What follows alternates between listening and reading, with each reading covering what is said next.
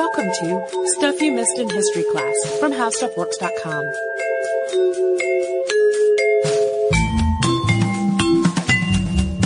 Hello and welcome to the podcast. I'm Tracy V. Wilson. And I'm Holly Fry. If you pay attention to our Facebook or our Twitter, you may have noticed a goofy picture. It was a very goofy picture that Holly and I put up there uh, last winter from our office holiday party, in which Holly is like goofily ex- exclaiming over my engagement ring.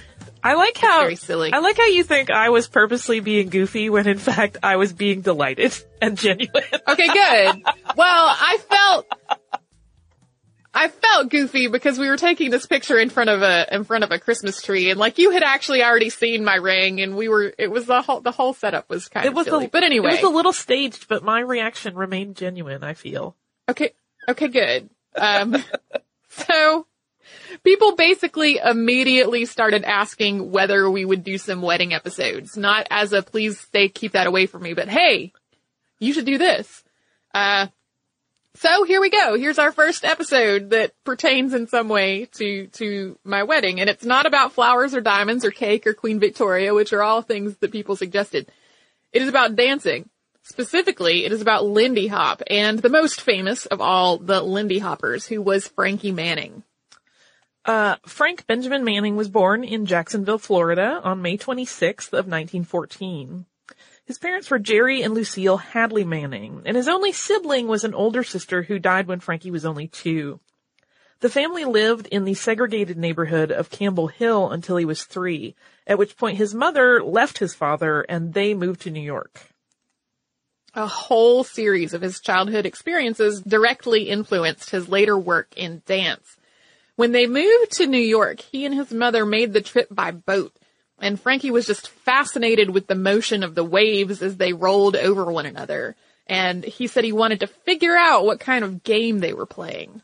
His earliest musical memories were in Aiken, South Carolina, where his father moved after Frankie and his mother had gone to New York. Frankie would spend some time on his uncle's farm there in the summers, and in the evenings, once all of the work was done, the family would sit on the porch, and friends and farmhands would play harmonica and washtub bass and other instruments while other people danced. And when he was young, Frankie really had to be kind of encouraged to get out there and and dance, but as soon as his grandmother got him into the circle with the other dancers, that was a done deal. He did not want to stop. Uh, front yard and church music continued to be a really big part of his summer life until he was about 10 years old. And at that point, his father moved to New York as well. Yeah, once his father was in New York, there wasn't nearly as much of a an impetus for him to go visit South Carolina anymore. Uh, but, you know, during the school year, Frankie was an extremely good student. And since his mother worked after he got out of school, every day a friend of hers would let him sit in a vaudeville theater that was across the street from his school. He sat in the back and he did his homework, but he also watched the films and the comedy and dance performances that went on in the theater every afternoon for pretty much all of his school years. That sounds sort of dreamy, I have to say. Uh, Frankie Manning's style of dance was really quite physically demanding, so it's no surprise that he was also pretty athletic when he was a kid. He and the neighborhood children would play stickball and race around, and they also climbed all around construction sites and roofs, and they would leap back and forth along the building's basement doors and their stoops.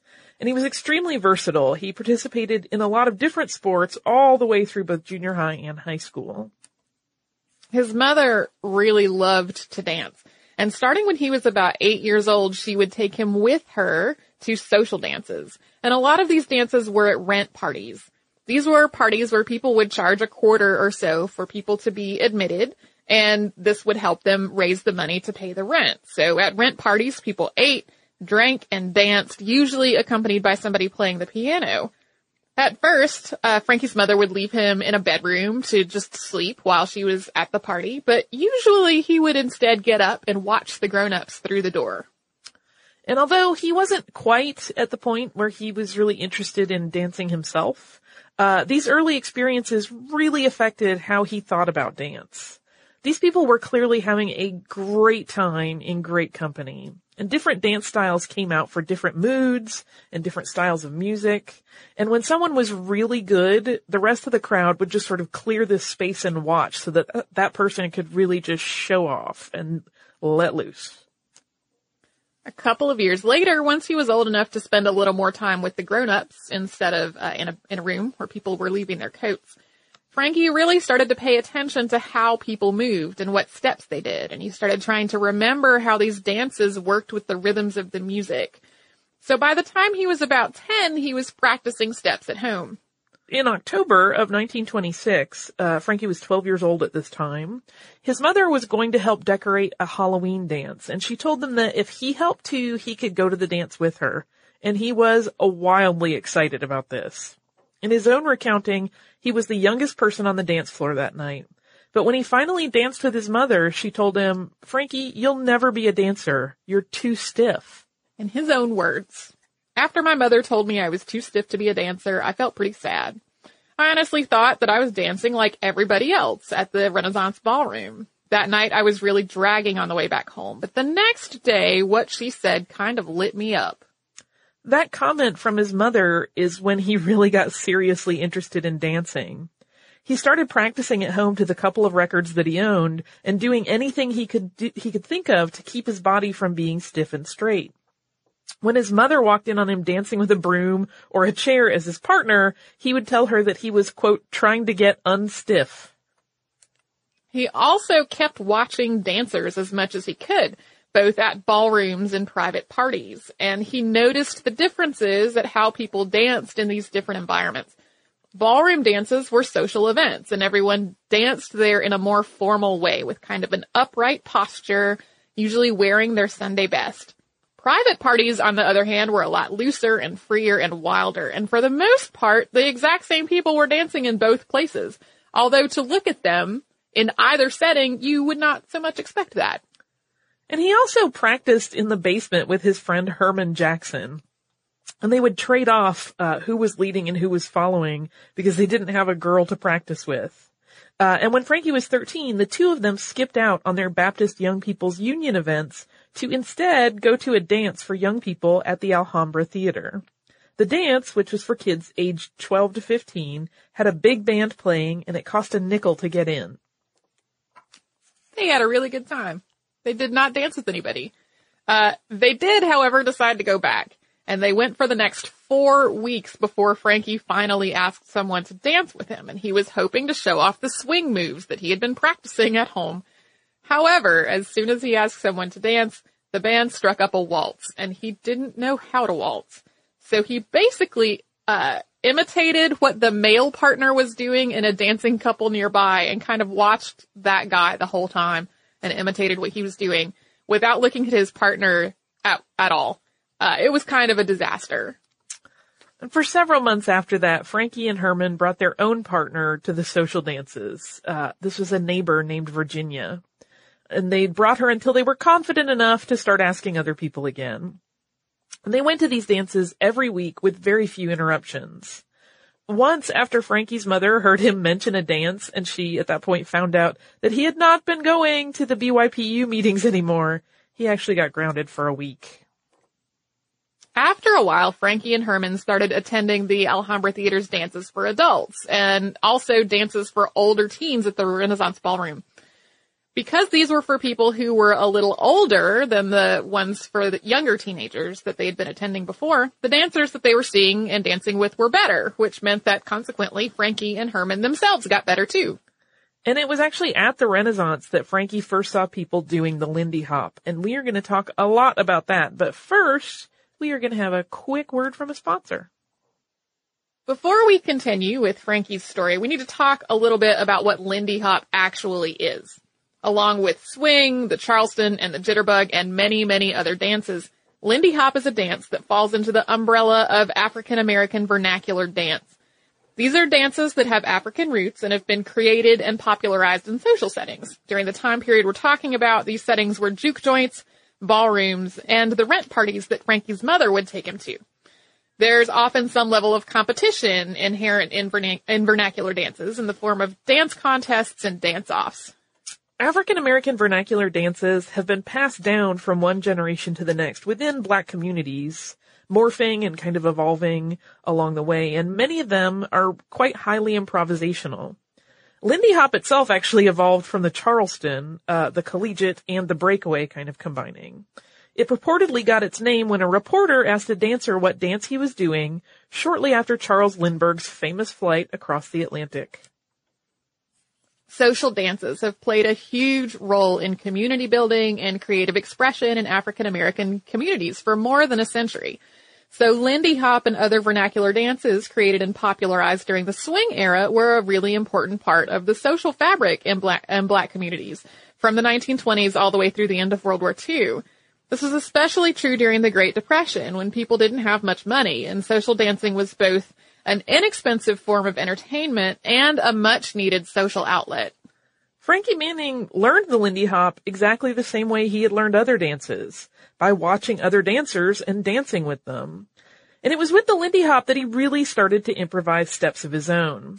He was dancing as often as he could. At the same time, he was also finishing school and he was playing on multiple team sports at school and he was actually working multiple jobs to try to keep himself and his mother afloat.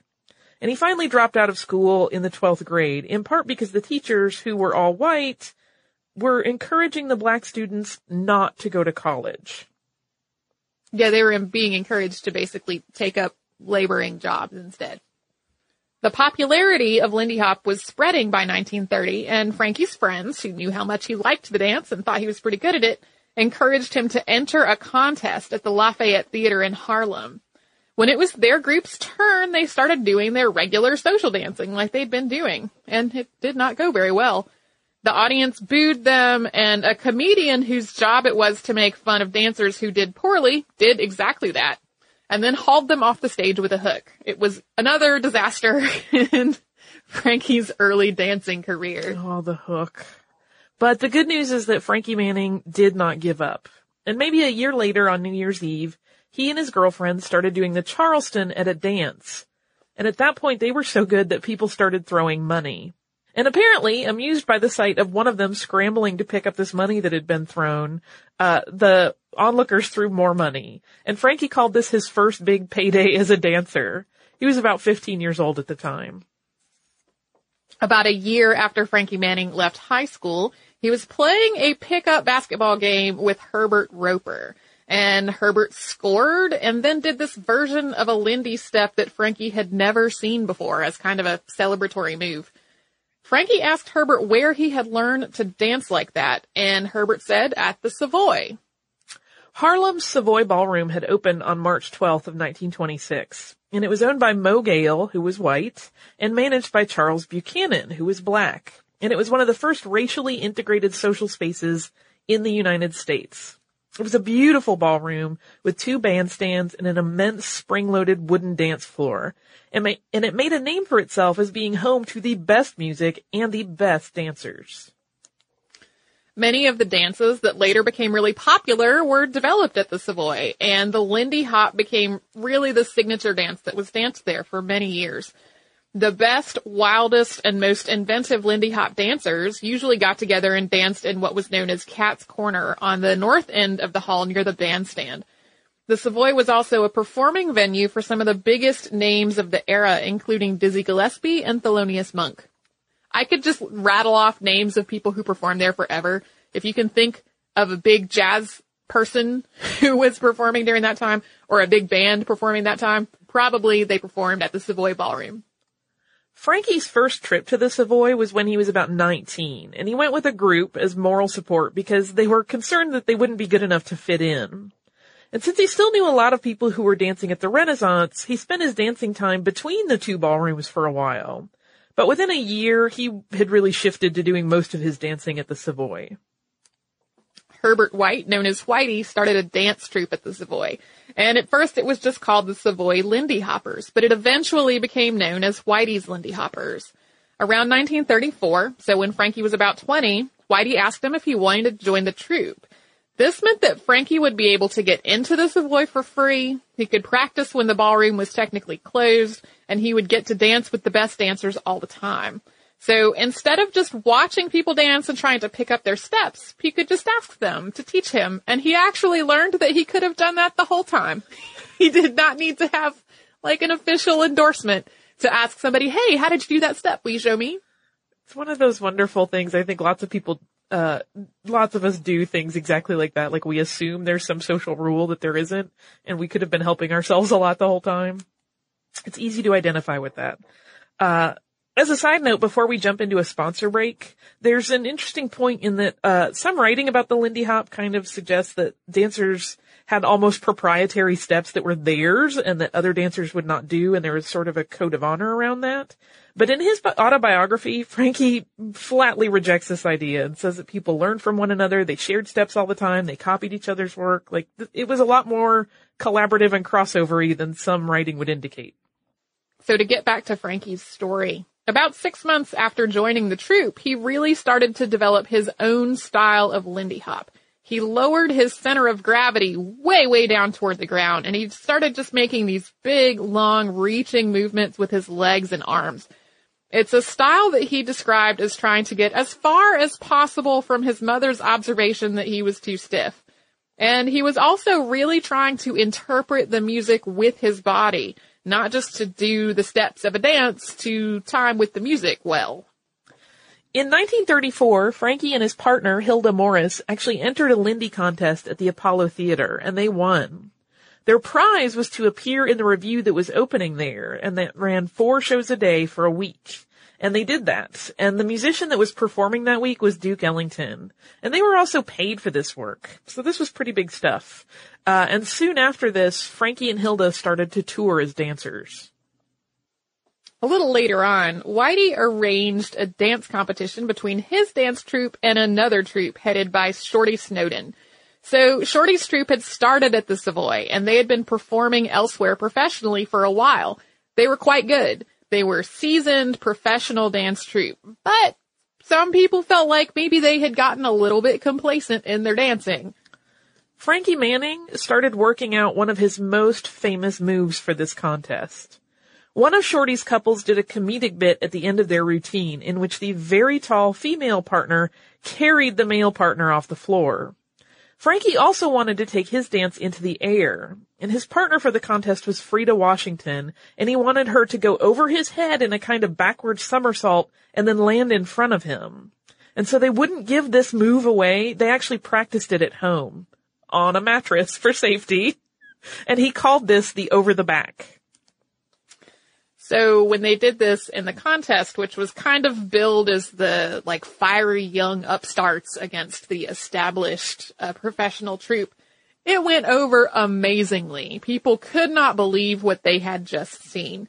And today aerials are a really big part of the Lindy Hop scene, especially among the most experienced dancers and the people who dance competitively. Frankie at the time though called it an air step because he wanted to distinguish it from lifts that are common in ballroom dancing. After the success at this contest, Frankie started looking for more and more air steps, and this was one of his most recognizable and famous innovations in the world of Lindy Hop. And this is really where Frankie kind of moves into having a professional career as a dancer, but we're gonna not talk about that today because we're going to talk about it next time. You get a two-parter on Frankie Manning. I'm so excited. I love it. I love talking about dance. We get a lot of requests from people to talk about dance. Yeah, I, lots of people love it, myself included. Uh, do you have a little bit of listener mail? I do, and this is a listener mail from Elizabeth, who is writing about our episode about special education. And Elizabeth says, Hi ladies. I wanted to write to you about my journey through the educational system and being an RSP student. I have mild dyslexia and dyscalculia, which is essentially dyslexia with numbers, along with some other mild information processing challenges. I must also say that my mother is a retired special education teacher and she greatly shaped my progress through school. My mother knew I was dyslexic from a young age and worked rigorously with me outside of school all through elementary and junior high school. She feared the prejudices of educators and therefore did not have me tested for a, for special education until high school. At that time, I was granted an IEP, which included accommodations such as using a computer to write in-class essays and a simple calculator on math exams for basic computation. My mom knew that I, like many students who fall into the mild slash moderate special education category, are quote, lumpy learners. Her term as far as I know. With my accommodations, I was able to progress in English to honors English my junior year of high school and advanced placement English my senior year of high school. This is because using the computer allowed me to communicate my thoughts and ideas to my teachers without the distractions of bad handwriting and spelling. I did go on to college where I earned my bachelor's degree in psychology, philosophy, and theology. Currently, I am an internship and thesis away from my master's of science in educational counseling with a 3.72 GPA. As a side note, one of my best friends from high school who was in RSP with me just finished her master's degree in journalism from a university in London. I have done advocacy for special education students on and off ever since I was diagnosed because I passionately believe that just because our brains function differently than someone else's does not mean that we are stupid. We can achieve great things in life, both personally and professionally, if we are given the accurate tools to do so. I apologize for the length of this. I tried to keep it succinct. I could certainly say more. But anyhow, thank you for bringing to light a topic that can be easily overlooked. Then she says, keep up the excellent work, Liz. I said Elizabeth at the top of the letter, but she signed it Liz. Uh, thank you so much, Liz. I wanted to read this for two reasons. One is that it's always awesome to hear from people who have been directly affected by the things that we talk about. Um, and the other is that my aunt, who I mentioned at the top of the episode about special education, who was a special education teacher for most of her career, um, dyslexia runs really uh, prominently in a lot of my family, and her sons have dyslexia. She actually thinks she probably has dyslexia as well and was never diagnosed because when she was, because of when she was growing up. So that's one of the reasons that led her to be a special education teacher. If you would like to write to us, you can. We're at historypodcast at howstuffworks.com. We're also on Facebook at facebook.com slash History and on Twitter at History.